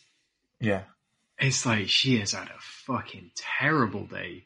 Like she is just, just destroyed, which is you know, it's cool. It gives it a, it gives it a bit of a weight that it might not have otherwise had if she'd have just dashed over there and given him a hug. She just looks Yeah. fucking destroyed.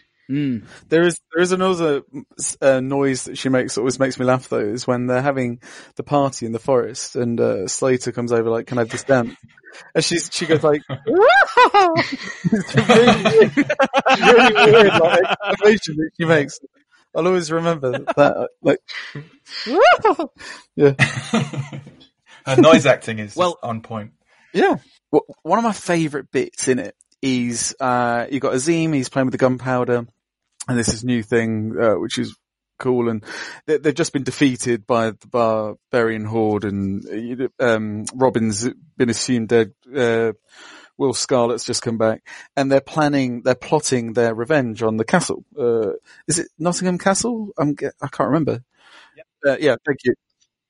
Yeah, and one of my favourite bits, always when I was a kid, I used to think was the coolest fucking thing, was the model castle that he had in front of him, talking him through everything. Uh, yeah, yeah. And I, I love the way he's pointing, like, you go here, you go there. And I used to make little things like that in my garden.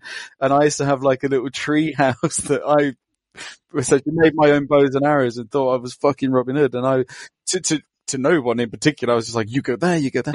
But I, I love the way Fanny gets involved. It's like six men and go seven. And I, I love that Fanny gets involved there and he leaves the knife in. But the whole next sequence, the, the, the sneaking in, the dropping the swords down, the bow and the staff, the putting the barrels in the right place, the joke about the leper. Is this your finger? I, this is all wonderful to me. All the prep and the anticipation when the boy sees Will Scarlet, it's like traitor, string him up, put him on the barrel. Oh shit, what's going to happen? Fuck, I love all this next section. And I didn't know until very recently when we were, do- when I knew we were doing this. I didn't know that castle was built in Shepperton Studios. So that's a fucking set, that castle. It's the most incredible set. It looks amazing. I'd, I'd have given anything to have worked on that. You know, if you were to give me any scene or anything to work on in, in history right now, tomorrow would be my next job. It would be that fucking scene because I love it so much. Oh wow. Uh, and everything about it. And the, the huge action, like the, the, the explosions, uh, I even like, I, every time I see him, I'm like, yeah, it was when Robin fires the flaming arrow in slow motion at the executioner's head. So all, all of that is great to me. It's it's the, the 300 frames per second Yes. uh, flaming flaming arrow. Apparently, they used the the cameras that they used to film bullets coming out of guns. It was the only way they could do it at the time. And it's this 300 frames per second, super slow mo, and it goes right into the the hangman's head. And it's just the coolest thing. I think it's probably one of my favorite pieces of action ever put on film. It's just satisfying ev- every time. The the build to it, the cutting, uh, the sound design. He he punches one of the guards uh, and kind of finds the flaming arrow on the ground, and it, it's it's set up really well because there's a scene earlier where um, Wolf is practicing his uh, archery, and they're talking about, but can you do it uh, amidst Amidst distraction? distraction. Yeah, and and Robin doesn't make the shot, so it's very fitting that he he makes the shot to save Wolf, who's hanging from from the noose at the time. So that's my number one favorite moment. I'll rewind that and and watch that, you know, uh, endlessly. It's fantastic. I love those shots, Matt, of the arrow. It's like the spinning arrow to, to free wolf and the arrow that goes into the center of the tree. Um, there's a POV arrow shot earlier on. I, I love all of that. Yeah, that it was pre CG, but they're, they're kind of early opticals, and uh, I guess, and I don't. It's only just moments. And most of the the action in in the film is is practical, but there's just a couple of little shots like that that they kind of tweaked and, and added opticals for. But yeah, they're really cool. Well, th- this entire um, sort of climactic battle is is what I think Kevin Reynolds is really good at, and we talked about it in Waterworld, didn't we? That the best moments for, for certainly for me and Devlin. I know that you, Matt, have got a, a little bit more of a deep seated love for that film, but his he's he's great at doing action set piece moments, mm. and and the fact that for Robin Hood, if you think Robin Hood, you immediately go to that iconic image of the bow on fire. I don't think you you think of another image. You don't think of Errol Flynn anymore. You really do think of that. And and again, it's testament that the Russell Crowe version they just stole that poster and just put Russell Crowe in the same Yeah. version, and it wasn't on fi- mm-hmm. wasn't on fire, which meant it wasn't as good. but that is that is mm-hmm. literally the iconic moment. And I, I defended Kevin Reynolds a little bit in Waterworld because he's not one of those directors that's particularly well known or got a particular. Well, I actually would argue he has got a particular style, but it's not one that is championed uh, terribly. You know, I compared him to sort of Renny Harlin, a, a, a really good Hollywood action Mhm. director that if you hired him, he'll deliver the goods. But the some of the sequences, including well, it's interesting you said the barbarian horde, the the Celts that attack the uh, the village. Mm, Uh, yeah. Again, is I, I think I think that is, and this might sound sacrilegious. I think that is a better sequence than Ridley Scott's Gladiator Barbarian Horde because I don't like the shutter speed stuff that he uses. I can't argue I- against I that. think You understand all of the dramatic stakes that are going on, just like you do in the Yeah. sequence you described, Patrick. And it's all done like a bank heist. That that end, Yeah. Well, you know, we everyone's haven't kind really of spoken having about their the little moments. cinematography, really, but I mean, it's a really well shot film, I think, and I, I along with the editing and the coverage of these action set pieces, you know, Kevin Reynolds knows how to to piece together uh, a set piece, certainly. But the way I love the way it's shot. I like the shot selection and everything. It's, it's all great. The uh, aspect ratio is kind of odd. It was shot at 166, which is the uh, European widescreen, not the standard American uh, 185. So I don't know what was going on, whether it was a British production or uh, th- th- there is some history with 166. It was the uh, the chosen aspect ratio for Kubrick. He shot uh, Clockwork Orange, Barry Lyndon, Strangelove, and Paths of Glory, but he actually presented it in 166. So when we see Robin Hood today, we're actually seeing a slightly cropped version from what Reynolds composed. Uh, and they, they reference it on the commentary when apparently when you see or, or when you did see uh, effects plates when you're going to add effects to your movie, you see the actual full frame. And Costner and Reynolds both remarked upon, "Oh, we should have shot the film like that." Uh, but everything needs to be cropped, so you take a, a little off the top and the bottom to get it to that American uh, 185. But um, if you get one of the original Laserdiscs or VHS, that's one of the only way ways you can see Reynolds' original compositions. But Okay. it looks looks terrific. Mm. Oh, okay, that's that's that's interesting. I, I, I will. Um, I don't know what you thought, Devlin. The way that he constructs the scenes with the sheriff, I do think are maybe a tad too much. He does it a lot in Waterworld. He likes to get really close up into um, Oh yeah, the Dennis the, Hopper's face. Gilliam esque. Yeah, yeah. Yeah, the Gilliam-esque fisheye. nostrils. and I do think it's probably overdone in the sheriff scenes, but it is a good dichotomy versus the open spaces and open range of the forest with Robin.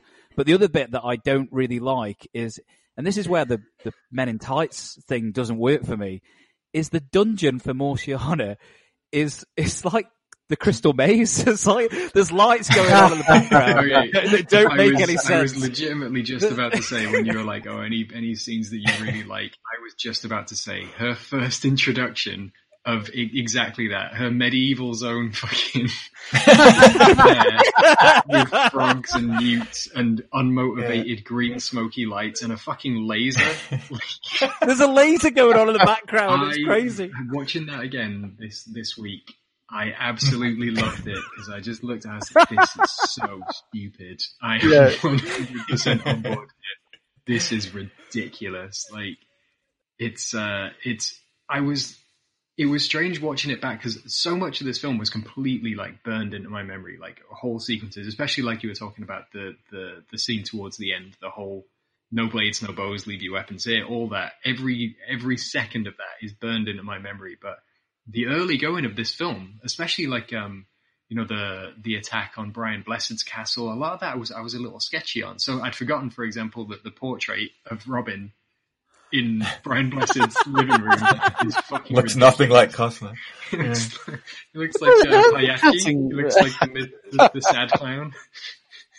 oh, I have a blessed trivia for that part. Apparently, that the horse rolled over on Brian Blessed, and he just got up and uh, got on with it. And they they called him, they described him as a trooper. But I can imagine him doing that. He also has the best ever line reading of "you."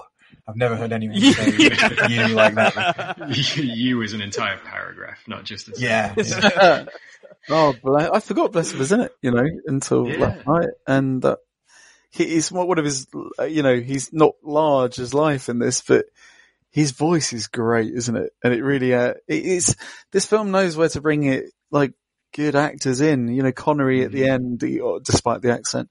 But, yeah. There are, talking of silly moments, there's two I'd like to mention as well. And I, I didn't quite get how ridiculous the, um, catapulting over the castle was till recently. And I was like, oh my god, that is fucking bonkers. Cause it, it just is. But also, you know, when, um, the end of the defeat in the forest and Robin's gone and they're, they're burying the dead and then Kamen score comes in again and then Robin's on the hill with the silhouette. What the fuck is lighting him? Oh my god! It's Oh like, no, I mean, Because that light does not belong there in the forest, backlit from low. It's all white and the, uh, oh, it's, I was looking at it like, wow, this is, I mean, it's cinematic, certainly, but what the hell is going on?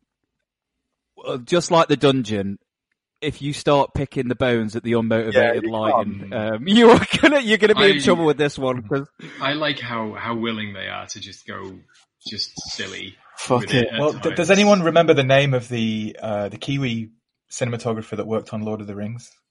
Does anyone? Uh, oh uh, he- no, he, no, died can't fairly remember. recently. I can't recall his name right now, but he he had a quote where someone once asked him on set, "Where is the light coming from?" And he and what he said back was the same place as the music. which I really loved. Uh, not everything has to be motivated; it just has to to look good and be and be appropriate for the film.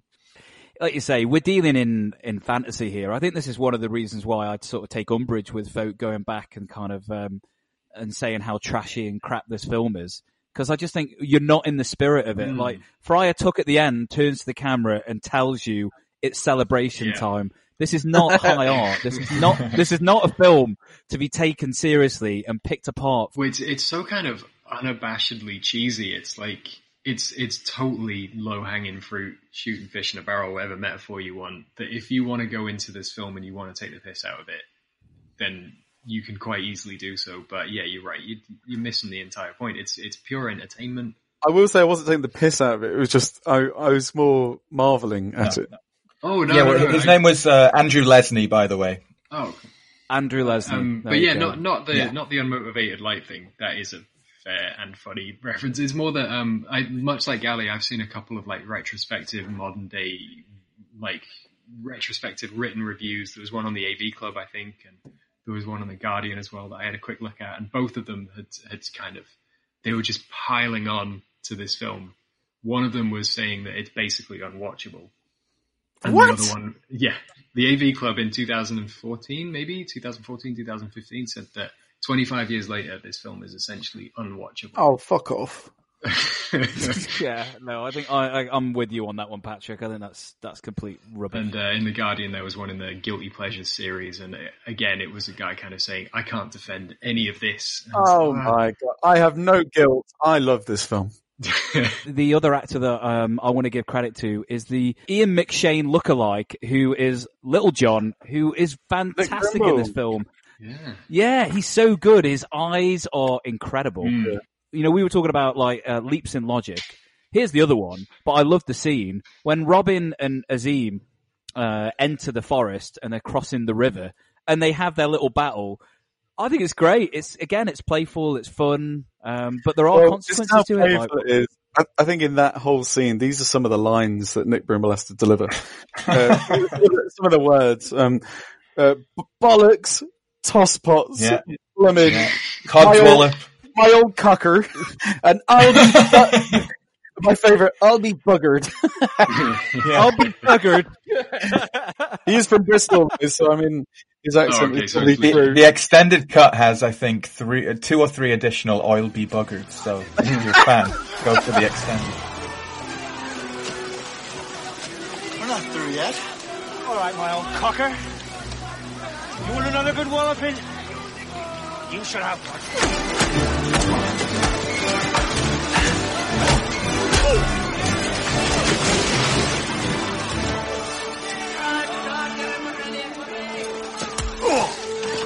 Seems I made it past the gate, John Little. Or should I call you Little John? Hit it, Father!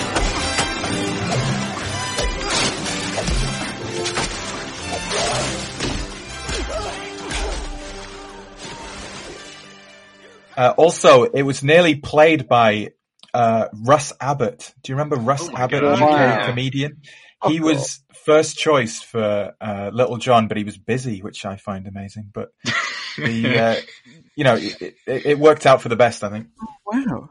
No, it really did because uh, genuinely he, he doesn't really have a, an adversary as such. Like he doesn't he doesn't have a pairing like Robin and Nottingham and Azeem and the Witch, but him and the story with Fanny and the child, it's it's given like limited screen time, but you feel it when when he's crying for for Fanny across the way during the during the Oh, siege the on the, on the bridge. Oh, yeah.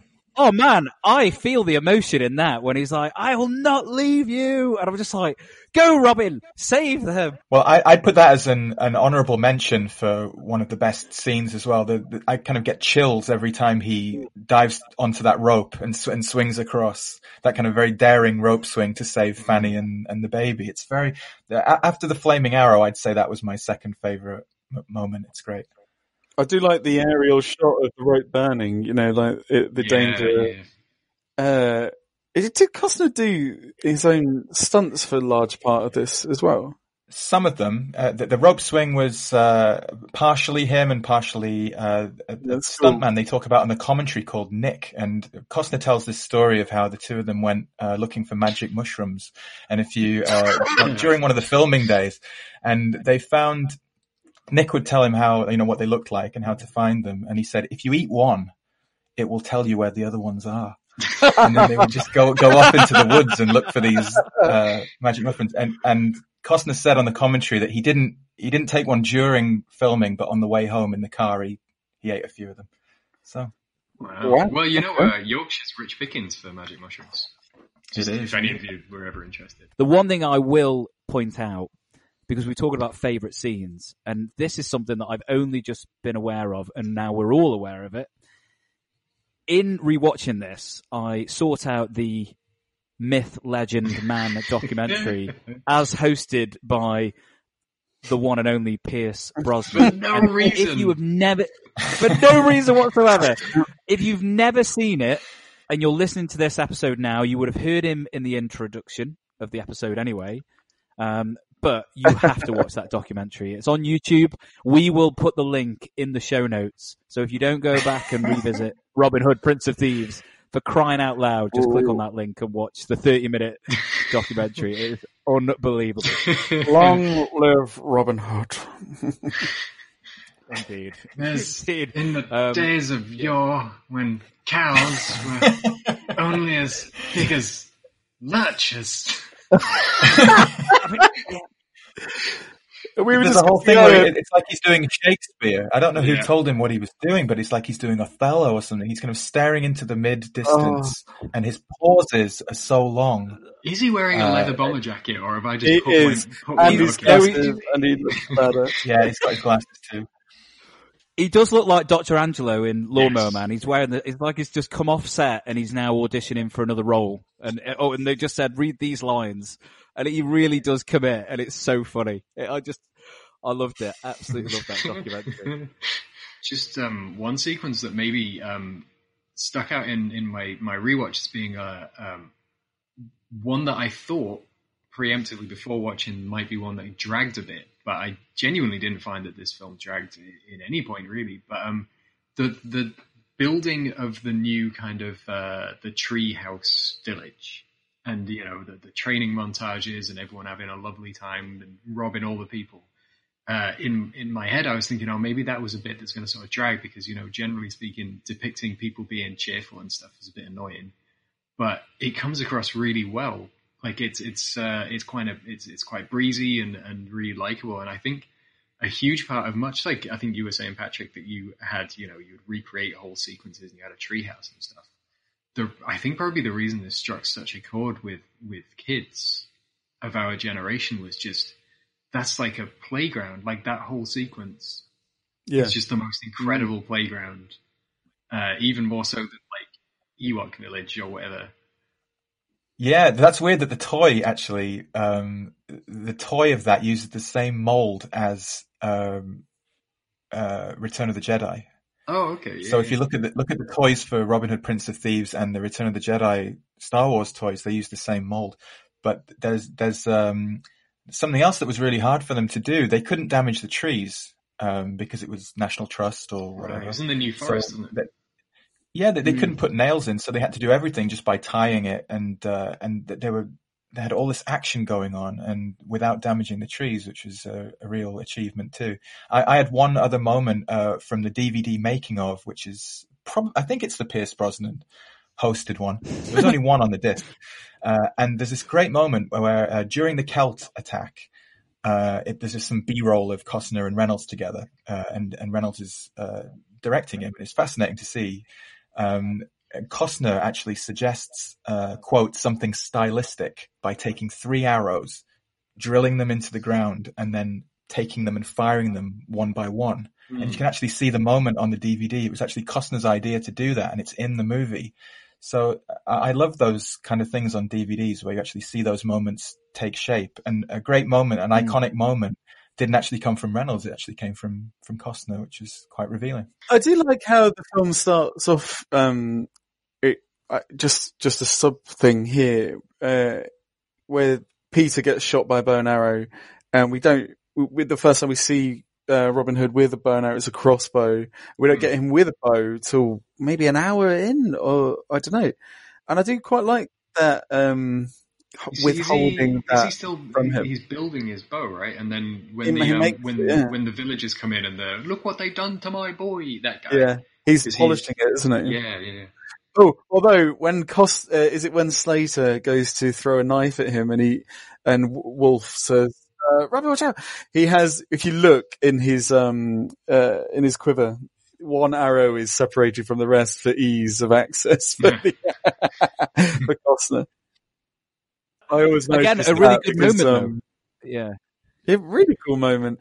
Some of the arrows Yeah. landing, like I remember watching Gladiator, and that that big guy he gets shot by four arrows, and you can kind of see that he's wearing a chest plate and back plate. But it, nonetheless, that's a fucking brutal stunt, isn't it? To fire arrows at someone and have that to, to see that because there's there's a few of the Celts that get uh, there's one in particular who's ravaging a woman on the floor, I think, and he gets two arrows to the back. I'm like, whoa, Ah, this- we, we should mention there that the uh, the magic mushrooms guy Nick uh, that we talked about earlier is actually uh, the guy that gets killed as most of the Celts. They just dress him up in different costumes. So if, if you if if you watch it, you can see it's the same guy getting getting killed half the time, and he's he's the one kind of rav- He looks like Ultimate Warrior, and he's kind of uh, try- ravaging the the woman. Earning But yeah, he, money. he gets Oh, killed dear. about fifteen times in that sequence. It's great. And I do love the final sword Um, fight between Robin and um, George Nottingham, should we say? Uh, I always really like that sword fight, especially. I, I think it's a really nice, simple thing to to say that Nottingham's got the upper hand with the bigger sword, the bigger, heavier sword that Robin's clearly struggling under the weight of. I really like the way that's uh, choreographed. Recognize this? It belonged to your father. Appropriate, don't you think, that I now use it to send you to meet him? I shall never fear my father's sword. Really? now we're even. Well, I was amazed because he's quite an effete, um, almost effeminate, uh, campy theatre lovey, isn't he, uh, Rickman? You wouldn't expect him to take on John McClane, and you wouldn't expect him to take on uh, Robin of Locksley. But there's a lot of theatrical strutting and prancing. But think he that scene really makes you, yeah, I, I think that scene makes you believe that, that uh, partially due to the, the choreography and the cutting, it's very kind to him.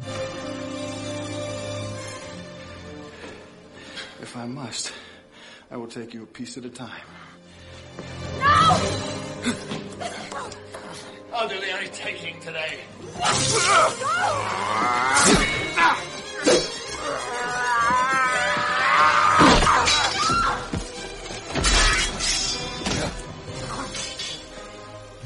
and, and the, the spit and the death. We uh, we talked about that, um, Devlin, last time. The uh, there's a lot of Shakespearean kind of uh, dr- spit and drool at the end of the.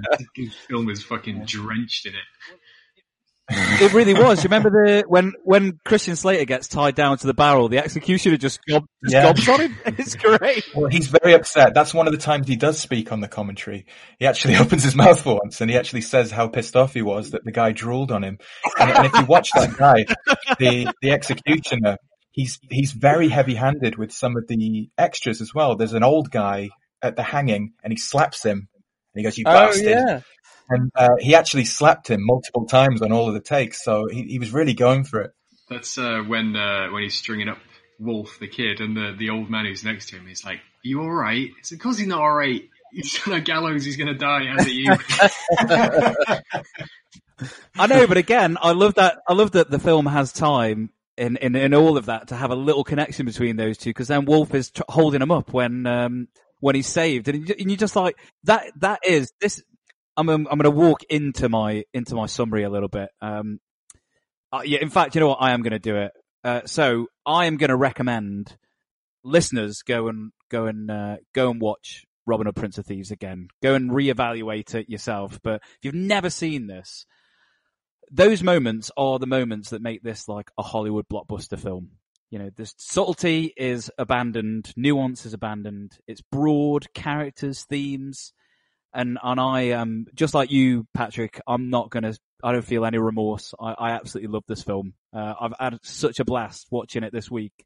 Uh, and, and, and like you say, remembering certain moments and scenes and certain characters. And, uh, I just think that right now, this is the perfect film to just get your, you know, get you, get you going. I had, I had such a great time. And, uh, and yeah, it does help that I love Kevin Costner, uh, a little bit too much. But, um, yeah, I, I- couldn't, I couldn't recommend this higher enough. And there's nothing I can say other than just platitudes, I'm afraid. I, all its problems are the reason why I love it. And if it, if you removed them, I think it would fall into obscurity like the Taron Egerton one and the Russell Crowe one. You'd just be like, oh, I don't remember that Robin Hood film.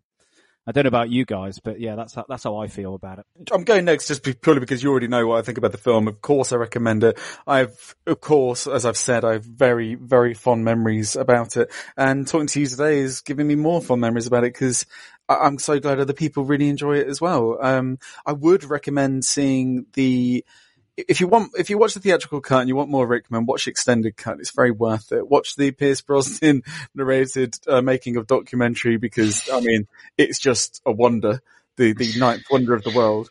And um, I just love how unabashed this film is. It's really entertaining. It's wonderful. It's highly quotable. It is one of my favorite ever scores. Yeah, I love, I love this film. Yeah. Matt, I think, I feel that you'd be quite positive about this film as well. It, it yeah, uh, it's an enduring movie, uh, partly due, I think, to the unwavering uh, popularity of the Robin Hood legend. I don't think it will ever go away, and I, I don't want to get too Pierce Brosnan here, or maybe I do. But there's a, a, a it's a medieval myth carried on for 800 years with a character who stood up for the common man, a rebel with a cause, to rob the rich and feed the poor you know, and, and Alan Rickman actually said on one of the interviews on the disc that uh, we're still trying to rip money away from the rich and give it to those who need it, and we probably always will be. So that kind of sums up the longevity of the tale. It's still as relevant as ever. Uh, the anti-greed message is something that probably needs to be retold over and over. But uh, I, I love it. It's um, uh, anything that still holds the power that it had over me when I was nine is still worthy of praise. It's such a, a satisfying movie with a great ending. It's just unabashedly joyous and uh, feel good. And I, I estimate I've seen it about 50 times and three times in quick succession prior to recording this. So I have a history with it. It's like an old friend and I, I love revisiting it and it won't be the last time that I go back and rewatch this one. I'm gonna have to just agree. That's all I've got. Like uh, as you said, Gali, uh, I agree with with you, and I agree with Alan Rickman. So much for subtlety. Subtlety is overrated at times. I don't need my blockbuster films to be, you know, nuanced, studied depictions of things. There are times when you just want to be thoroughly, like, flat out entertained by something. And as we mentioned, it's a long film, but it is a stacked plot and things just keep moving forward with a with a, a real inc- incredible sense of propulsion that you do just uh, much like Michael Kamen was talking about how he likes his orchestras to play it's like it's on a runaway horse and you're just you're with it all the way through. Um, I, I can understand people maybe retrospectively finding it maybe a little embarrassing that they liked it so much but I think you'd have to be you'd have to be very kind of vain and a bit shallow to be to be worried about what other people think about you like in a film like Robin Hood Prince of Thieves because I just think it's thoroughly enjoyable and uh, and sometimes that's enough. And yes, as everyone said, please do watch Pierce Brosnan's documentary because it's, uh, it's, it's absurd. And there's there's a great amount of um, uh, Kevin Costner baiting towards the end. Not even baiting. It's it's just it's hagiographic. It's like I can think of another rebel for the cause, bucked the system and did things his own way. this is a terrible Pierce Brosnan impression, but you get the idea. Yeah, I get it. But maybe you shouldn't be living here. no, um, I, yeah, I yeah, I'm really glad that uh, all four of us had such a such a blast uh, watching this one again. And what's interesting is, and we don't, we've never done this on the show, but I found this most fascinating, is that the contemporary reviews had it as a 50 50 split on Rotten Tomatoes, and it's the same with the audience percentages as well that have been um, registered on that uh, on the site or aggregated. So it's interesting that it really is like a love hate relationship with Robin Hood, Prince of Thieves, and I do, I do think it's all about yeah your your sensibilities. If you can just forget about all the nonsense and, and, and embrace it and enjoy it, then you're gonna have a really good time. So um, yeah, I'm glad you guys did. And that Pierce Brosnan documentary cannot be sold enough. We might even keep mentioning it in future episodes. It's that good. We should say that it's on YouTube. You can watch it right now. You can just uh, search yep. for. It. I think it's called The Man, can... The Myth, The Movie. That's the one. Uh, can we watch Robin Hood online as well? Is it? Is it oh yes. So uh, where you can find the film? Uh, so currently it's not um, it's not free as such in the weird subscription world. Uh, so it's not on Amazon or Netflix currently, um, but it's it's widely available for rent and buy on all streaming services. Um, Plus, everyone's got it on DVD anyway. yeah, uh, you can pick it up on DVD and Blu-ray. I, I picked up the Blu-ray copy, which is the extended version, for five pound uh, from Amazon. Um, so yeah, you, you know, it's, it's widely available. Also, um, it's doing the rounds on Five USA in the UK as far as television. It's basically on every other Saturday. So um, it, it is the neutered version. It's properly cut down. But um, you know, if you just want to get, uh, yeah, get the, the, the script notes, then then that's on the, on on Five USA. I think that that's it, guys. Um, we'll say our goodbyes. Uh, we don't have a, like an episode lined up because we never do with uh, with Matt. But the trilogy is over as far as the Costner trilogy. So just keep an ear out for future episodes involving our our most favourite uh, South Korean resident. And um, and yeah, I'm not going to do a funny line uh, or a funny quip. I'm going to leave this one to to Pierce to bookend this episode. So all I'll say is stay safe and thank you for listening. It's Gali in Glasgow signing out. God bless Fanny and God bless Robin Hood. it's definitely one. I'll be buggered. It's Matt in South Korea. Good night, everybody. All right, me old cucker. It's Patrick from London. Thanks for listening, everyone, and we'll catch you next time on the Rewind Movie Podcast. Please enjoy Pierce. Amidst the darkest glades of Sherwood Green, in the deepest part of the wood, some say can still be seen the ghost of Robin Hood. So, did Robin Hood really exist? Do we really want to know? After all, if it were to be proven that he did not exist, and that has never been proven, who would fight for the underdog? Who would wage war against corruption and tyranny? Who would prove that chivalry is not dead? Robin was not only a celebrity, but also a character of mystery. He lives on in our children and in our children's children. 800 years ago, in a dark forest in medieval England, there lived a hero. A man so remarkable that his name and his story became a legend. A legend that will live on forever. And tomorrow night, with the premiere of Robin Hood, the Prince of Thieves, Kevin Costner will be the next to string the bow, ignite our imaginations, and continue the legacy. Long live Robin Hood. I'm Pierce Brosnan. Good night.